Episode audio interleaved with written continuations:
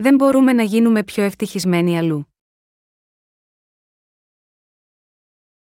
Ιωάννης 1, 29, 31 Κατά την επόμενη ημέρα, ο Ιωάννης βλέπει τον Ιησού να έρχεται προς Αυτόν και λέει «Δέστε, ο αμνός του Θεού, που σηκώνει την αμαρτία του κόσμου». Αυτός είναι για τον οποίο εγώ είπα «Πίσω από μένα έρχεται ένας άνδρας, που είναι ανώτερός μου, επειδή ήταν πριν από μένα». Και εγώ δεν τον γνώριζα αλλά, για να φανερωθείς στον Ισραήλ, γι' αυτό ήρθα εγώ βαπτίζοντας μέσα στο νερό. Είσαι αρκετά κουρασμένς, δεν είσαι, και εγώ επίσης. Ξέρω ότι είμαστε κουρασμένοι επειδή δουλεύουμε σκληρά υπηρετώντας την δικαιοσύνη του Θεού καθημερινά. Όλοι μας πραγματικά έχουμε δυσκολίες και υπηρετούμε τον κύριο παρόλες αυτές τις δυσκολίες. Λοιπόν, κατά τη διάρκεια αυτού του Ευαγγελιστικού Συνεδρίου αυτή την εβδομάδα έχουμε αγγίξει κάποιες πολύτιμες ψυχές που είναι πιο σημαντικές και απ' όλο το σύμπαν. Είμαι σίγουρος ότι οι ψυχές αυτές έλαβαν σωτηρία μέσα σίγμα αυτό το διάστημα εξαιτίας όλου του πνευματικού έργου που έγινε σίγμα αυτό το Ευαγγελιστικό Συνέδριο. Είμαι πολύ ευγνώμων που ο καθένας από σας υπηρέτησε με διάφορους τρόπους και με κάθε ευκαιρία που του δόθηκε, οδηγώντας ψυχές, μοιράζοντας φυλάδια, προσευχόμενος, παρακολουθώντας τις συνάξεις, κοκ. Δεν βρίσκουμε λόγια να ευχαριστήσουμε τον Θεό για τις ψυχές που κερδίσαμε που είναι πιο πολύτιμες και από όλο το σύμπαν. Το Ευαγγελιστικό Συνέδριο άξιζε πραγματικά να γίνει. Είμαστε επίσης ευγνώμονες στον Θεό οποτεδήποτε ακούμε καλά νέα από τους αναγνώστες που έχουν διαβάσει τις σειρές μας πνευματικής ανάπτυξης. Πραγματικά ευχαριστούμε. Θα ήταν πολύ ευκολότερο για μας να κηρύττουμε το Ευαγγέλιο του Ήδατος και του Πνεύματος εάν δεν υπήρχαν οι ψευδοδιδάσκαλοι σίγμα αυτό τον κόσμο. Σήμερα, είναι πολύ δύσκολο να κηρύττουμε το Ευαγγέλιο του Ήδατος και του Πνεύματος επειδή υπάρχουν πολλοί χριστιανοί που αντιτίθενται στην αλήθεια της σωτηρίας. Επιπλέον, η διάδοση του Ευαγγελίου του Ήδατος και του Πνεύματος στις ημέρες μας, γίνεται ολοένα και δυσκολότερη από ποτέ εξαιτίας αυτών που προπαγανδίζουν τα ψευδοευαγγέλια, που μοιάζουν αρκετά στο αληθινό Ευαγγέλιο. Δημιουργούν στους ανθρώπους σύγχυση με τέτοιου είδους ψευδή Ευαγγέλια. Είναι εκείνοι που γίνονται αιτία οι άνθρωποι να αμαρτήσουν. Αλίμονο σίγμα αυτούς τους ψευδείς δασκάλους γιατί ο κύριος είπε: Τον συμφέρει να κρεμάσει μια μιλόπετρα γύρω από τον τράχυλό του, και να ρηχτεί στη θάλασσα, παρά να σκανδαλίσει έναν από τούτους τους μικρούς.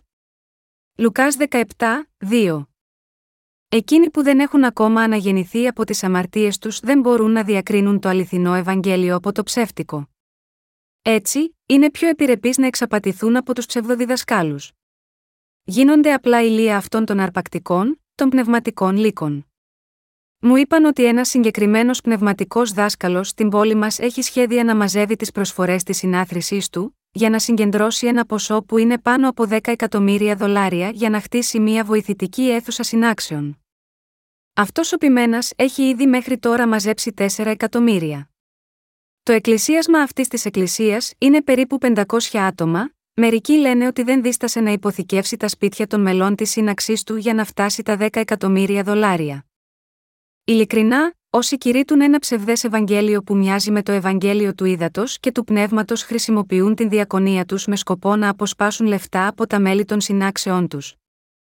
Αυτό γίνεται γιατί βλέπουν κάθε άτομο στην εκκλησία τους ως χρήματα.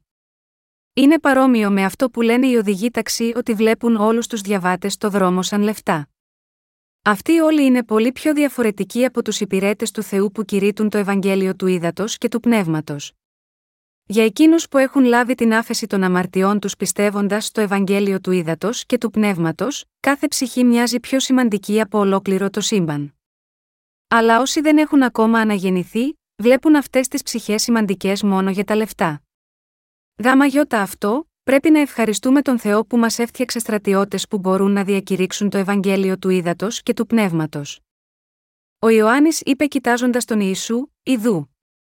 Ο αμνός του Θεού που φέρει τις αμαρτίες του κόσμου. Ιωάννης 1 και 29, το πιο ευτυχές πράγμα για μένα στην θρησκευόμενη ζωή μου ήταν όταν συνειδητοποίησα ότι ο κύριος μας πήρε τις αμαρτίες μας μια για πάντα λαμβάνοντας το βάπτισμα από τον Ιωάννη τον Βαπτιστή και έχισε το αίμα του επάνω στο Σταυρό. Η χαρά μου δεν περιγράφεται, όταν συνειδητοποίησα το αληθινό Ευαγγέλιο του ύδατο και του πνεύματος.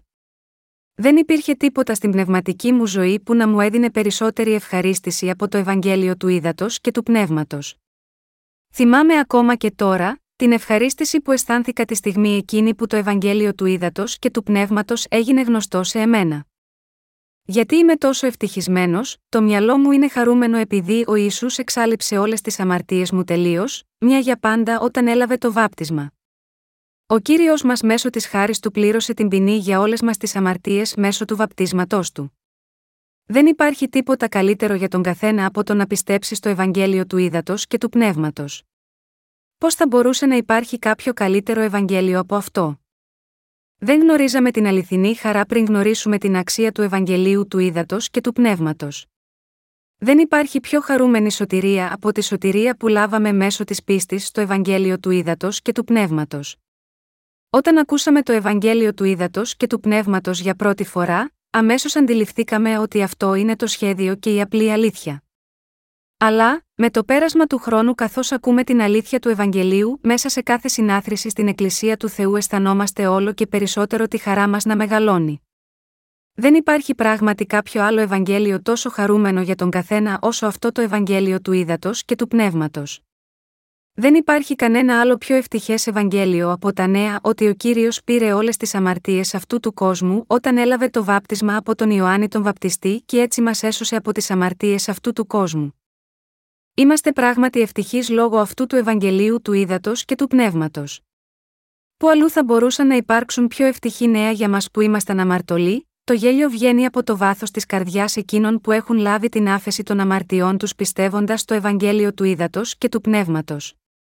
Εάν δεν υπάρχουν αμαρτίες μέσα στο μυαλό μας, η χαρά εξαπλώνεται και έρχεται η ειρήνη. Αυτό είναι αλήθεια. Εάν δεν έχουμε αμαρτίες μέσα στο μυαλό μας, το γέλιο επακολουθεί φυσιολογικά μέσα στο μυαλό μας επειδή υπάρχει χαρά στην καρδιά μας. Αυτό συμβαίνει και σε εσάς, έτσι δεν είναι, ναι, είμαι σίγουρος ότι αυτό συμβαίνει σε όλους σας. Δεν μπορούμε να εκφράσουμε πόσο ευγνώμονες αισθανόμαστε και πόσο χαρούμενοι γιατί δεν έχουμε αμαρτίες. Υπήρχε μία διάσημη ταινία που είχε τον τίτλο Ο ήχος της μουσικής.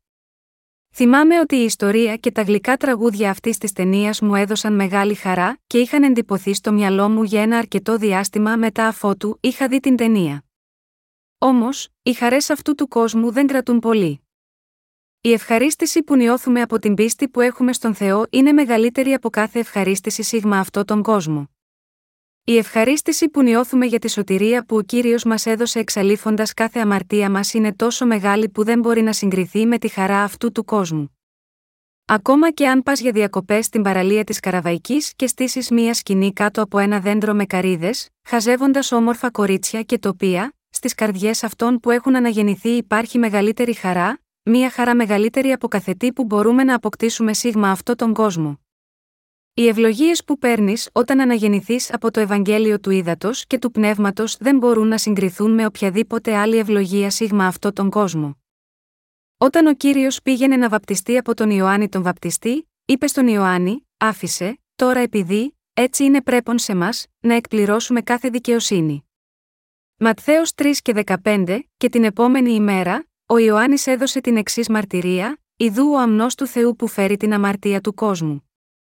Ιωάννης 1 και 29, εάν αυτά τα εδάφια δεν είχαν καταγραφεί μέσα στη βίβλο, όλοι οι άνθρωποι που θα ζούσαν επάνω στη γη θα πέθαιναν χωρίς ελπίδα, μέσα στην αμαρτία. Λαμβάνουμε τη σωτηρία όταν πιστεύουμε στην υπόσχεση της σωτηρίας ότι ο κύριος μας εξάλληψε όλες τις αμαρτίες μας παίρνοντάς τες με το βάπτισμά του και χύνοντας το αίμα του. Είχαμε ξεκάθαρα αμαρτίες πριν πιστέψουμε στο Ευαγγέλιο του Ήδατος και του Πνεύματος, αλλά τώρα η αμαρτία έχει εξαλειφθεί. Είτε οι άνθρωποι πιστεύουν στο Ευαγγέλιο του Ήδατος και του Πνεύματος είτε όχι, ο κύριος έχει ήδη εξαλείψει όλες τις αμαρτίες του κόσμου. Επειδή ο κύριος μας πήρε όλες τις αμαρτίες του κόσμου και εκπλήρωσε όλη την δικαιοσύνη του Θεού μια για πάντα, λάβαμε την άφεση της αμαρτίας μέσω της δύναμης του Ευαγγελίου του Ήδατος και του Πνεύματος που μας έδωσε. Έχουμε αληθινή ελπίδα επειδή το Ευαγγέλιο του Ήδατος και του Πνεύματος υπάρχει σίγμα αυτό τον κόσμο. Εάν και υπάρχουν πολλοί άνθρωποι σίγμα αυτό τον κόσμο που δεν έχουν ακόμα λάβει την άφεση των αμαρτιών, μπορούν να καθαριστούν από τις αμαρτίες τους εάν υπακούσουν σίγμα αυτό το Ευαγγέλιο του ύδατο και του πνεύματος και το δεχθούν μέσα στην καρδιά τους. Γαμαγιώτα αυτό υπάρχει ακόμα ελπίδα. Είμαστε ευτυχισμένοι όταν ζούμε σύμφωνα με το Ευαγγέλιο του Θεού και κάτω από την οδηγία του Αγίου Πνεύματος. Εκείνοι που έχουν λάβει την άφεση της αμαρτίας ζουν δοξάζοντα τον Θεό επειδή έχουν τη χαρά ότι είναι χωρίς αμαρτία. Αυτό το Ευαγγέλιο λέει ότι ο κύριος μας εξάλληψε όλες τις αμαρτίες του ανθρώπινου γένους λαμβάνοντας το βάπτισμα από τον Ιωάννη στον Ιορδάνη ποταμό, Ματθαίος 3 και 15. Γιατί ο Ιησούς εξάλληψε τις αμαρτίες μας, επειδή μας αγάπησε τόσο πολύ. Ο κύριος ήρθε σίγμα αυτή τη γη και μας έσωσε εντελώς από τις αμαρτίες του κόσμου παίρνοντας το βάπτισμα από τον Ιωάννη στον ποταμό Ιορδάνη, επειδή ο κύριος μας τόσο αγάπησε όλο το ανθρώπινο είδος επάνω στη γη. Ο Ιησούς Χριστός καθάρισε τις αμαρτίες του κόσμου μια για πάντα εξαλείφοντά τε μέσω του βαπτίσματος που έλαβε από τον Ιωάννη τον Βαπτιστή ακολουθώντας το θέλημα του Θεού Πατέρα. Υπάρχουν πολλοί άνθρωποι σίγμα αυτόν τον κόσμο που δεν γνωρίζουν το γεγονός ότι ο Ιησούς είναι Θεός. Ακόμα και ανάμεσα στους χριστιανούς, υπάρχουν πολλοί που δεν τον γνωρίζουν αληθινά. Κάποιες χριστιανικές αιρέσεις ιδιαίτερα, δεν αναφέρουν καν το γεγονός ότι ο Ισού είναι Θεός. Αρνούνται την θεία φύση του Ιησού. Ακόμα και κάποιοι από τους Αγίους της Εκκλησίας μου δεν έχουν καθαρή γνώση αυτής της αλήθειας. Όταν ακούν από εμένα, ο Ιησούς είναι Θεός, λένε ότι καταλαβαίνουν ότι ο Ιησούς είναι ο γιος του Θεού, αλλά δεν καταλαβαίνουν ότι ο Ιησούς είναι Θεός. Όλα καλά. Αυτό γίνεται επειδή δεν το έχουν μάθει ακόμη.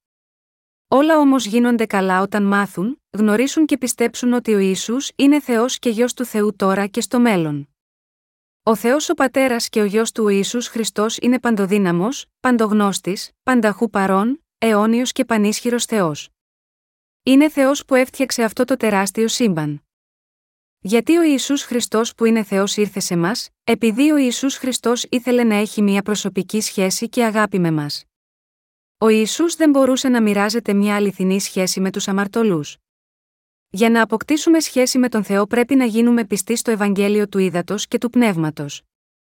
Γάμα γιώτα αυτό, ο Θεός έστειλε τον αγαπημένο του Γιωσίγμα αυτή τη γη φορώντας ανθρώπινο σχήμα, επειδή ο Θεός αγάπησε τόσο πολύ τον κόσμο.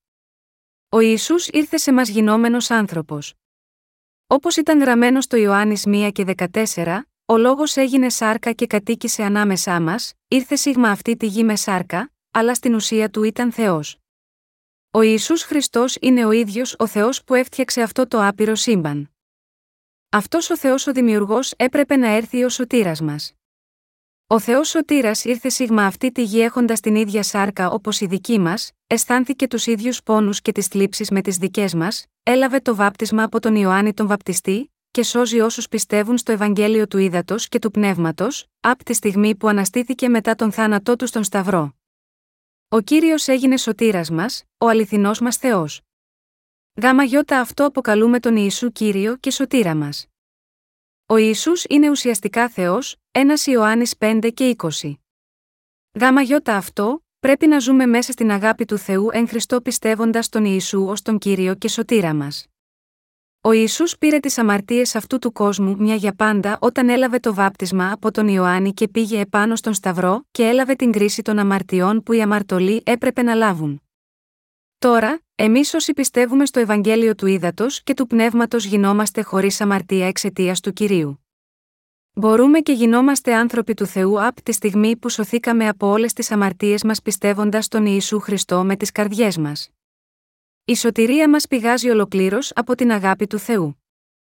Επομένως, ποιο πρέπει να είναι το αληθινό περιεχόμενο των κηρυγμάτων των χριστιανών εργατών, οι άνθρωποι που έχουν λάβει την άφεση των αμαρτιών λένε ότι ο Ιησούς πήρε τις αμαρτίες του κόσμου όταν έλαβε το βάπτισμα, και ότι εξάλληψε όλες τις αμαρτίες μέσω του θανάτου του και της ανάστασής του. Αυτό που πρέπει να κηρύξουμε είναι ότι ο Ιησούς εξάλληψε όλες τις αμαρτίες μας μια για πάντα με το Ευαγγέλιο του Ήδατος και του Πνεύματος και έγινε αιώνιος σωτήρας για μας. Είναι αυτή η σωτηρία χαραγμένη μέσα στο μυαλό μας, το Ευαγγέλιο του Ήδατος και του Πνεύματος δεν τελειώνει ακόμα και αν το κηρύττουμε συνεχώς, και πρέπει να το πιστεύουμε επειδή είναι η αλήθεια που εξαλείφει όλες τις αμαρτίες μας. Ο λόγος του Ευαγγελίου του Ήδατος και του Πνεύματος είναι η αλήθεια της σωτηρίας που είναι καλή όποτε την ακούμε. Αυτό το Ευαγγέλιο του Ήδατος και του Πνεύματος είναι πραγματικά το ευλογημένο Ευαγγέλιο, η αγάπη του Θεού, και επίσης η αλήθεια της σωτηρίας. Έτσι, κάποιος λαμβάνει μεγάλες ευλογίες μέσα στο μυαλό του, όποτε ακούει αυτό το λόγο του Ευαγγελίου. Όταν ακούμε το Ευαγγέλιο του Ήδατος και του Πνεύματος, πρέπει να πετάμε τις δικές μας σκέψεις και πεπιθήσεις. Είναι γραμμένο στους Κολοσαεί, βλέπετε μη σας εξαπατήσει κάποιος διαμέσου της φιλοσοφίας και της μάταιης απάτης. Κολοσαεί 2, 8, δεν πρέπει να χάνουμε την πίστη μας από την φιλοσοφία και την μάταιη απάτη. Πρέπει να πετάξουμε την ανθρώπινη σκέψη μας και να πιστέψουμε στο λόγο του Ευαγγελίου του Ήδατος και του Πνεύματος σύμφωνα με αυτή την ουθεσία. Έχετε ακούσει μέσω του γραπτού λόγου ότι ο Ισού πήρε τις αμαρτίες του κόσμου μέσω του βαπτίσματος που έλαβε από τον Ιωάννη τον Βαπτιστή. Ο Ιησούς ήρθε στη γη ως ο αμνός του Θεού. Όταν ο αρχιερέας της Παλαιάς Διαθήκης έβαζε τα χέρια του επάνω στο κεφάλι του θυσιαζόμενου αμνού, όλες οι αμαρτίες μεταφέρονταν επάνω στον αμνό. Μετά, ο θυσιαζόμενος αμνός πέθαινε για τις αμαρτίες του λαού. Με τον ίδιο τρόπο, ο Ιησούς πρόσφερε επίσης μια κεόμενη θυσία πνευματικά, δίνοντας το σώμα του. Ο Ιησούς εξάλληψε όλες τις αμαρτίες μας παρόμοια όπως έβαζαν τα χέρια επάνω στο ζώο στην παλαιά διαθήκη, λαμβάνοντας το βάπτισμα από τον Ιωάννη τον Βαπτιστή, Ματθαίος 3, 13, 17. Οι άνθρωποι θεωρούν την φιλοσοφία ως μια υψηλή μορφή σκέψης που χαίρει μεγάλης εκτίμησης. Θεωρούν ότι είναι σπουδαίο για τα ανθρώπινα πλάσματα να έχουν την ικανότητα να σκέφτονται. Γάμα γιώτα αυτό υπάρχει μία ρίση, ο άνθρωπος είναι ένας διάβλος σκέψης. Ω εκ τούτου, εάν περπατήσετε στους δρόμους της Κορέας, μπορεί να συναντήσετε πολλά φιλοσοφικά κέντρα. Λέγεται ότι απλοί άνθρωποι δεν μπορούν να πλησιάσουν με πολύ θάρρος τέτοια φιλοσοφικά κέντρα. Αλλά, τα φιλοσοφικά κέντρα στη χώρα μας, στην πραγματικότητα είναι μέρη όπου οι μάντις βγάζουν το ψωμί τους. Τέτοια μέρη είναι απαράδεκτα στην πραγματικότητα, αλλά αυτό το φαινόμενο ενισχύει τα στοιχεία που αποδεικνύουν ότι οι άνθρωποι δίνουν πολύ εύκολα αξία στη λέξη φιλοσοφία, χωρίς λόγο. Ωστόσο, η φιλοσοφία δεν είναι κάτι σπουδαίο. Η φιλοσοφία είναι απλά το σύστημα της σκέψης του ανθρώπου.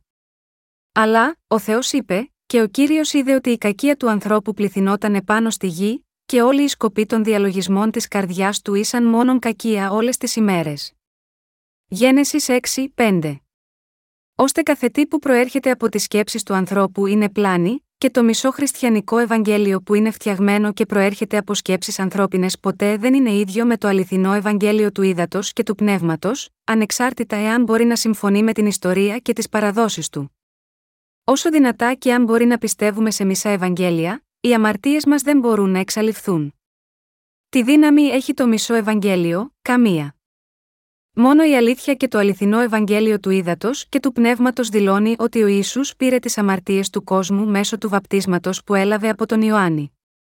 Το Ιωάννης 1 και 29 είναι η καθαρή απόδειξη αυτού του γεγονότος. Ωστόσο, είναι ανόητο να αντικαταστήσει κάποιος το Ευαγγέλιο του ύδατο και του πνεύματος με το μισό Ευαγγέλιο και να παρηγορήσει την καρδιά του με ανθρώπινες σκέψεις καθώς προσπαθεί να ταιριάξει τη σωτηρία με τη σκέψη του καθενός. Δείτε την πραγματικότητα σήμερα με τους εργάτες του Ευαγγελίου. Ποια είναι η χρησιμότητα της διακονίας που προσφέρουν στην Εκκλησία τους μετά από μελέτη θεολογίας 10 χρόνων, όταν πάνε για ακόμα περισσότερες σπουδές στο εξωτερικό, εάν για να φτιάξουν τα κομμάτια του κάθε κηρύγματος, απασχολούνται ώρες μαζεύοντας κομμάτι-κομμάτι, λίγο-λίγο από τα βιβλία της φιλοσοφίας, λογοτεχνίας, θεολογίας, σχολείων, τη γραφή και όλα τα λεξικά που απλώνουν μέσα σίγμα όλο το δωμάτιο για μέρες, Πόσο κουραστική είναι αυτή η δουλειά, τέτοια είδη κηρυγμάτων προσφέρουν περισσότερο. Κούραση στους ανθρώπους παρά την άφεση της αμαρτίας. Πρέπει να πετάξουμε την φιλοσοφική πίστη, που έρχεται από τις σκέψεις του ανθρώπου. Εδώ είναι το Ευαγγέλιο του Ήδατος και του Πνεύματος που δηλώνει ότι ο Ισού εξάλληψε όλες τις αμαρτίες μας. Ιδού ο αμνός του Θεού που φέρει τις αμαρτίες του κόσμου. Ιωάννης 1 και 29, λαμβάνουμε την άφεση της αμαρτίας αληθινά μέσα στο μυαλό μας πιστεύοντας τον Ιησού σύμφωνα με αυτά που αποδεικνύουν τα βιβλικά αναγνώσματα όπως αυτό του Ματθαίου 3 και 15 και Ιωάννης 1 και 29. Είναι αλήθεια αυτό που γράφτηκε ότι ο Ιησούς πήρε τις αμαρτίες αυτού του κόσμου επάνω στο σταυρό μια για πάντα, με τη λήψη του βαπτίσματος από τον Ιωάννη. Δεν υπάρχει κάτι να πούμε σήμερα εμείς παρά να το πιστέψουμε, ο λόγος του Θεού δηλώνει ότι ο Ισού σήκωσε όλες τις αμαρτίες μια για πάντα όταν έλαβε το βάπτισμα από τον Ιωάννη τον Βαπτιστή. Είναι πράγματι ανόητο να μην πιστεύουμε στην αλήθεια του Ευαγγελίου του Ήδατος και του Πνεύματος εξαιτίας της αρκικότητά μας ή των φιλοσοφικών μας σκέψεων. Το θέλημα και οι πράξεις του Θεού λένε ότι εκείνος μας έσωσε με το Ευαγγέλιο του Ήδατος και του Πνεύματος. Εάν δεν μπορούμε να πιστέψουμε το αληθινό Ευαγγέλιο εξαιτίας των σαρκικών μας σκέψεων, τότε είμαστε ανόητοι και χαζοί. Αγαπητά μου αδέλφια, εάν ξεσπάσει πόλεμο στην πατρίδα μας και γίνεται εχμάλωτη πολέμου, τότε τι θα πείτε στους εχθρούς σας, ως ένας φυλακισμένος, πώς θα μπορούσατε να τολμήσετε να πείτε στον εχθρό σας τα εξής: Είμαι διοικητής τάγματος στην δύναμη του στρατού μας. Δεν με αναγνωρίζετε, τι είναι αυτό, γιατί δεν μου γυαλίζετε τα παπούτσια, δεν τρέπεστε, τάφη θα γίνει αν μιλήσει κάποιος με αυτόν τον τρόπο, θα τον σκοτώσουν σίγουρα. Είτε είσαι ένας διοικητής τάγματος, είτε διοικητής μεραρχίας στον στρατό που ανήκεις, αν δεν μπορείς να καταλάβεις την κατάσταση ακόμα και τώρα, ξύπνα. Τώρα σε έχουν συλλάβει οι εχθροί. Το κατάλαβες, ανάκτησε τις αισθήσεις σου, φίλε. Μπορώ να σε πυροβολήσω με ένα όπλο ή ένα τουφέκι. Είσαι ζαλισμένος και μοιάζεις να είσαι αλλού, μη γνωρίζοντας αν είμαστε φίλοι ή εχθροί, δεν μπορείς να ξεχωρίσεις τα πράγματα. Εάν η κατάσταση είναι έτσι, η συνθήκη της Γενέβης που προσπαθεί να υψώσει τα δικαιώματα του ανθρώπου, των εχμαλώτων σε εποχές πολέμου, είναι σαν να μην έχει καμία αξία. Ο εχμάλωτος είναι κάποιος που δεν έχει καμία δύναμη και οι εχθροί του τον βάζουν μέσα στο βούρκο μέχρι το λαιμό μη δίνοντάς του τίποτα να φάει. Αδέλφια μου, εάν η βίβλος είπε ότι ο Ισού πήρε τις αμαρτίες του κόσμου όταν έλαβε το βάπτισμα από τον Ιωάννη, τότε αυτό είναι αλήθεια. Όταν είναι κάποιος εχμάλωτος της αμαρτίας, ω αμαρτωλό τι θα μπορούσε να πει ή να κάνει εναντίον της αλήθειας του Ευαγγελίου του Ήδατος και του Πνεύματος, πρέπει απλά να πιστέψουμε αφού είναι γραμμένο στη βίβλο ότι ο Ισού πήρε τις αμαρτίες του κόσμου όταν έλαβε το βάπτισμα αντί να πετάμε άχρηστες κουβέντες. Δεν υπάρχει τίποτα για μας τα ανθρώπινα όντα, που να μπορούμε να καυχηθούμε ενώπιον του Ιησού, ανεξάρτητα πόσο έξυπνοι είμαστε ή πόσα έχουμε κερδίσει. Υπάρχει κάτι για το οποίο να είστε περήφανοι. Δεν μπορούμε να καυχιόμαστε για τους εαυτούς μας ενώπιον του Ιησού ακόμα και αν έχουμε εκατοντάδες διδακτορικά στα δόγματα για την θεότητα. Ωστόσο, όμως, υπάρχουν πάρα πολλοί ανόητοι άνθρωποι μέσα στην χριστιανική κοινότητα. Οι προσωπικές αναφορές ή τα βιογραφικά για κάποιους ποιμένες αναφέρουν ότι έχουν παρακολουθήσει πάρα πολλά θεολογικά σχολεία. Έχουν πάει εδώ και εκεί, αλλά στην πραγματικότητα έχουν αποφυτίσει μόνο από ένα σχολείο. Αναφέρεται ότι έχουν επιτύχει κάποια πράγματα εδώ και κάποια πράγματα εκεί, αλλά ακόμα δεν γνωρίζουν την αλήθεια ότι ο ίσου πήρε τις αμαρτίες του κόσμου. Διαπράττουν αμαρτίες καθημερινά επειδή δεν το ξέρουν αυτό. Ακόμα και αν ο ίσου πήρε τις αμαρτίες του κόσμου, αυτοί ακόμα έχουν αμαρτίες επειδή δεν ξέρουν για το αληθινό Ευαγγέλιο. Ω εκ τούτου αναπόφευκτα θα παραμένουν εχμάλωτοι της αμαρτίας. Είναι ανόητο για αυτούς να γοητεύονται απ' την φιλοσοφία αυτού του κόσμου εξαιτίας της άγνοιά τους για την αλήθεια του ύδατος και του πνεύματος. Η φιλοσοφία και η θεολογία προέρχονται από τις σκέψεις του ανθρώπου, και έτσι, δεν είναι παρά σκύβαλα, σκουπίδια. Και ο Απόστολος Παύλος επίσης θεωρούσε την φιλοσοφία ως σκουπίδια, Φιλιππισίους 3, 8. Εκείνοι που ψάχνουν στο χωράφι της φιλοσοφίας ξέρουν αυτό το γεγονός καλά. Εκείνοι που μελετούν με επιπολαιότητα σίγμα αυτό τον κόσμο, μπορεί να νομίζουν τις κοσμικές σπουδές σπουδές, αν και όσοι έχουν μελετήσει τις κοσμικές επιστήμες με σωστό τρόπο γνωρίζουν καλά ότι αυτές είναι περιορισμένες στην ανθρώπινη γνώση. Όπως κάποτε κάποιος είπε, όσο περισσότερα μαθαίνω τόσο περισσότερο μπερδεύομαι. Συνεπώς, αφού η γραφή λέει ότι ο Ισού πήρε τις αμαρτίες του κόσμου, αυτό είναι απλώς η αλήθεια. Δεν υπάρχει τίποτε περισσότερο να πούμε ενάντια σίγμα αυτό. Ποιος βεβαίωσε ότι ο Ισού πήρε τις αμαρτίες του κόσμου, ο Ιωάννης ο Βαπτιστής μετέφερε τις αμαρτίες επάνω στον Ιησού και εκείνος έδωσε τη μαρτυρία για εκείνον λέγοντας: Αυτός είναι ο αμνός του Θεού που φέρει τις αμαρτίες του κόσμου. Αυτό το πρόσωπο είναι ο Μεσσίας που ήρθε, και εκείνος είναι ο σωτήρας που πήρε τις αμαρτίες όλου του ανθρώπινου γένους. Ο Ιησούς είναι ο σωτήρας σου. Πίστεψε σε εκείνον. Ο Ιησούς πήρε όλες σου τις αμαρτίες. Θέλω να πω ότι ο Ιωάννης ο Βαπτιστής έδωσε τη μαρτυρία του μη αυτόν τον τρόπο. Σίγουρα υπήρχαν πολλοί άνθρωποι που ζητούσαν τη συγχώρεση για τις αμαρτίες τους καθημερινά εξαιτίας των αμαρτιών που είχαν μέσα στην καρδιά τους. Δεν ήταν πράγματι σοκαριστικά τα λόγια αυτά που τους είπε ο Ιωάννης ο Βαπτιστής τη στιγμή εκείνη, Ιδού ο αμνός του Θεού που φέρει τις αμαρτίες του κόσμου. Ήταν πολύ σοκαριστικό το γεγονός ότι αποκαλεί τον Ιησού ως τον αμνό του Θεού. Μέχρι εκείνη τη στιγμή που ο Ιωάννης έδωσε αυτή τη μαρτυρία με τον τρόπο αυτό, ποιος ανάμεσά τους πίστευε στον Ιησού ως Θεό, ποιος μεταξύ τους πίστευε στον Ιησού ως Μεσία, η μαρτυρία αυτή ήταν πολύ σοκαριστική για τους ανθρώπους της εποχής, επειδή κανείς δεν ήξερε μέχρι τότε ποιος ήταν ο Ιησούς. Ιδού ο αμνός του Θεού που φέρει τις αμαρτίες του κόσμου. Είναι ένα γεγονός εκπληκτικό εάν το δούμε στα δεδομένα εκείνης της εποχής. Ιδού. Τραβάει την προσοχή. Ο αμνός του Θεού που φέρει τις αμαρτίες του κόσμου. Ονομαστικά, αυτά τα λόγια σημαίνουν ότι ο Ιησούς είναι ο Μεσσίας. Εννοούν ότι ο Ιησούς είναι ο σωτήρας, ας το πούμε έτσι, ή ο Θεός. Όταν ο Ιωάννης ο Βαπτιστής πιστοποίησε ότι αυτό το πρόσωπο είναι πράγματι ο Μεσσίας για τον οποίο προφητεύτηκε από τον Ισαΐα στην Παλαιά Διαθήκη, οι άνθρωποι σοκαρίστηκαν και αμφέβαλαν, σαν να έλεγαν: Είναι αυτός ο ένας, όμως αυτός είναι τόσο εξαθλειωμένος. Αυτός μοιάζει σαν έναν άνθρωπο της υπαίθρου.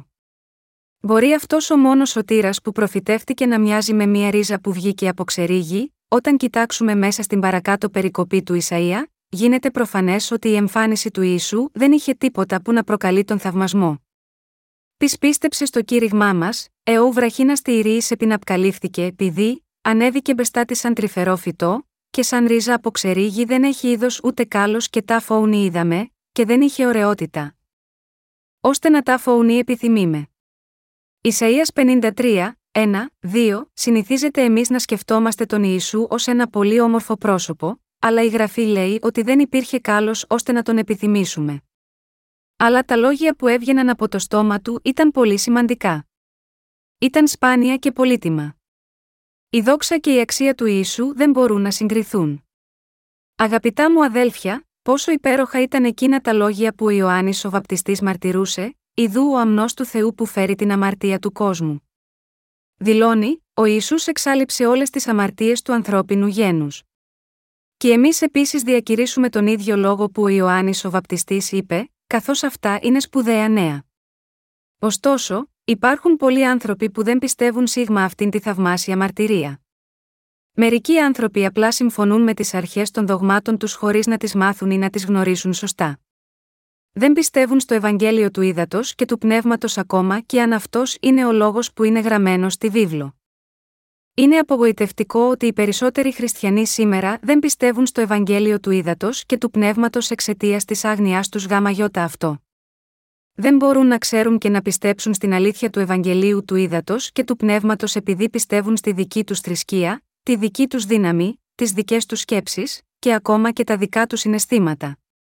Οι χριστιανοί ηγέτες αυτού του κόσμου είναι απογοητευτικό αλλά έχουν την τάση να καυχόνται για τον εαυτό τους ενώ στην πραγματικότητα δεν έχουν τίποτα να καυχόνται. Μπορεί να υπερηφανεύονται για τις δυνάμεις τους να ηρεμούν τα κακά πνεύματα αγγίζοντας τα κάτω άκρα των ανθρώπων που είναι υποκατοχή. Αλλά, χάνουν τη μιλιά τους όταν τους ζητούν να παρουσιάσουν το λόγο του Θεού, λέγοντας Ιδού. Ο αμνός του Θεού που φέρει την αμαρτία του κόσμου. Αγαπητά μου αδέλφια, δεν έχει σημασία πόσο έξυπνος και όμορφος μπορεί να είσαι, μπορείς να σωθείς και να λάβεις την άφεση της αμαρτίας μόνο με την πίστη στο λόγο που λέει: Ιδού ο αμνός του Θεού που φέρει την αμαρτία του κόσμου. Γιατί είναι τόσο δύσκολο να πιστέψουμε ότι ο Ιωάννης ο Βαπτιστής μετέφερε τις αμαρτίες του κόσμου επάνω στον Ιησού και μετά έδωσε τη μαρτυρία ότι εκείνος είναι ο αμνός του Θεού που εξάλληψε τις αμαρτίες από τον κόσμο, όπως ακριβώς οι θυσίες στην παλαιά διαθήκη περιλάμβαναν το κομμάτι της μεταφοράς των αμαρτιών με την επίθεση των χεριών επάνω στο θυσιαζόμενο ζώο. Ο Ιησούς έλαβε και μετά εξάλληψε όλες τις αμαρτίες των ανθρώπων μέσα από το βάπτισμά του. Τι περισσότερο λοιπόν να πούμε μπροστά σίγμα αυτή τη μαρτυρία του Ιωάννη, εάν δεν πιστεύατε στο λόγο αυτό, ακόμα θα συνεχίζατε να ζείτε ως αμαρτωλοί. Ο λόγος που το μυαλό μας έχει ειρήνη τώρα είναι επειδή ο κύριος μας πήρε τις αμαρτίες αυτού του κόσμου με το βάπτισμά του και εξάλληψε τις αμαρτίες μας μια για πάντα επάνω στο Σταυρό. Για το λόγο αυτό το μυαλό μας είναι χωρίς αμαρτίες και έχει ειρήνη. Ωστόσο, υπάρχουν αναρρύθμιτοι χριστιανοί που έχουν αμαρτίες επειδή δεν πιστεύουν στο λόγο του Ευαγγελίου του Ήδατος και του Πνεύματος. Δεν έχουν καμία διασφάλιση ότι είναι σωσμένοι από την αμαρτία επάνω τους. Το μυαλό τους είναι συνεχώς ανασφαλές, και κουράζονται πολύ από την επιδίωξη να κάνουν συνεχώς ενάρετες πράξεις. Μερικοί άνθρωποι πηγαίνουν στην κόλαση, ακόμα και αν πιστεύουν στον Ιησού με όλη τους την καρδιά, και κάποιοι πηγαίνουν στον ουρανό επειδή πιστεύουν στον Χριστό σύμφωνα με την αλήθεια. Στην πραγματικότητα, μοιάζει ότι υπάρχουν πολλοί χριστιανοί που θα έπρεπε να πάνε στον ουρανό, αλλά δεν είναι αυτό το θέμα. Ξέρουν ότι έχουν αμαρτίες και ότι θα καταστραφούν από τις αμαρτίες τους, και έτσι προσπαθούν να γλιτώσουν από αυτή την κατάσταση κάνοντας ενάρετες πράξεις με δικούς τους τρόπους. Πιστεύουν ότι θα πάνε στον ουρανό ζώντας ενάρετα, αλλά πηγαίνουν στην κόλαση. Ο Θεός Πατέρας όρισε τον γιο του ω σωτήρα αυτού του κόσμου, και αποφάσισε ότι κανείς δεν μπορεί να σωθεί από τις αμαρτίες του τη αν δεν έχει πίστη στο βάπτισμα που ο γιος έλαβε και στο αίμα που έχησε στο Σταυρό. Πηγαίνουμε στον ουρανό εξαιτίας του Ιησού και του Ευαγγελίου του Ήδατος και του Πνεύματος. Και αν ακόμα ζήσουμε ενάρετα σίγμα αυτό τον κόσμο, ωστόσο αν δεν πιστέψουμε στον Ιησού που ήρθε μέσω του Ευαγγελίου του Ήδατος και του Πνεύματος, δεν θα μπορέσουμε να σωθούμε από την καταστροφή, και θα πάμε στην κόλαση. Κανονικά, ήταν αποφασισμένο για τον καθένα να πάει στην κόλαση εξαιτίας των αμαρτιών που υπήρχαν μέσα στην καρδιά του τη, όμως υπάρχουν άνθρωποι που πηγαίνουν στον ουρανό και λαμβάνουν τη σωτηρία επειδή ο Ισού τους έχει σώσει. Εάν ένας χριστιανός δεν ήξερε τον τρόπο για να σωθεί, θα πήγαινε στην κόλαση, ανεξαρτήτως πόσο πολύ μπορεί να πίστευε στον Ιησού. Εάν οι άνθρωποι λάμβαναν τη σωτηρία ζώντας μια ενάρετη ζωή, πολλοί στον κόσμο που θα ζούσαν σωστά και σύμφωνα με τους τύπους θα πήγαιναν στον ουρανό. Ωστόσο, αντί γάμα γιώτα αυτούς τους λανθασμένους τρόπους, ο νόμος του Θεού δίνει για τη σωτηρία το Ευαγγέλιο του ύδατο και του πνεύματος. Λαμβάνουμε τη σωτηρία πιστεύοντας τον Ιησού, που ήρθε μέσω του Ευαγγελίου του ύδατο και του πνεύματος. Πολλοί φιλόσοφοι, άνθρωποι πολύ έξυπνοι και συμπαθείς σίγμα αυτόν τον κόσμο, θα πάνε στην κόλαση εξαιτίας των αμαρτιών τους επειδή δεν πιστεύουν στο Ευαγγέλιο του ύδατο και του πνεύματος. Πραγματικά ευχαριστώ τον Κύριο που εξάλληψε τις αμαρτίες μας με το βάπτισμα και το αίμα Του. Τον ευχαριστώ πάρα πολύ. Εάν ο Κύριος μας ρωτούσε για ποιο πράγμα είμαστε περισσότερο ευγνώμονες σε Εκείνον, θα λέγαμε ότι είμαστε ευγνώμονες που ο Κύριος μας εξάλληψε τις αμαρτίες μας. Πραγματικά θέλω να το δηλώσω αυτό αιωνίως. Θέλεις και εσύ επίσης να ευχαριστήσεις και να πεις ότι είσαι ευγνώμων που ο Κύριος εξάλληψε όλες τις αμαρτίες, είμαι σίγουρος ότι το κάνεις. Μην σκέφτεσαι τίποτε άλλο από αυτό, να είστε γεμάτοι χαρά επειδή ο κύριος εξάλληψε όλες τις αμαρτίες σίγμα αυτό τον κόσμο μέσω της πίστης. Ένα τέτοιο άτομο είναι πράγματι πολύ σοφό. Τι είναι πιο σημαντικό από το Ευαγγέλιο του Ήδατος και του Πνεύματος, εξαιτίας αυτού μπορούμε να κάνουμε έργα αποδεκτά από τον Θεό μέσω της πίστης σίγμα αυτό το Ευαγγέλιο. Μπορούμε να υπηρετούμε και να κηρύττουμε αυτό το αληθινό Ευαγγέλιο, να κάνουμε καλό και να ζούμε για τους άλλους όταν ασκούμε πίστη στο Ευαγγέλιο του Ήδατος και του Πνεύματος. Πρέπει να ζούμε μέσα στη σωστή πίστη που μας κάνει ικανούς να λάβουμε την άφεση της αμαρτίας. Μπορούμε να κάνουμε καλά έργα έχοντας πίστη στο μυαλό μας ότι αυτά είναι ευάρεστα στον κύριο μας επειδή εκείνος εξάλληψε τις αμαρτίες μας. Πρέπει να κάνουμε αυτό ή εκείνο επειδή ο κύριος το θέλει. Πρέπει να ευχαριστούμε τον Θεό μέσω της πίστης. Πρέπει πάντα να διατηρούμε την πίστη στο μυαλό μας και να είμαστε ευγνώμονες που ο κύριος Ιησούς Χριστός πήρε και εξάλληψε τις αμαρτίες μας. Πιστεύετε τώρα. Εκείνοι που δεν έχουν δεχθεί το Ευαγγέλιο του Ήδατος και του Πνεύματος μέσα στο νου τους μέχρι τώρα, πρέπει να πιστέψουν στο Ευαγγέλιο του Ήδατος και του Πνεύματος πριν έρθει η ημέρα του κυρίου. Εμείς που έχουμε αυτό το όμορφο Ευαγγέλιο μέσα στην καρδιά μας δίνουμε το ευχαριστώ μας στον κύριο παντοτινά επειδή εκείνος πήρε τις αμαρτίες αυτού του κόσμου όταν έλαβε το βάπτισμα από τον Ιωάννη τον Βαπτιστή στον Ιορδάνη ποταμό. Εξαιτίας αυτής της δίκαιης πράξης του, εμείς γινόμαστε χωρίς αμαρτία ακόμα και αν νιώθουμε πολύ αδύναμοι και ανήμποροι να ζήσουμε χωρίς να διαπράττουμε αμαρτίες καθημερινά.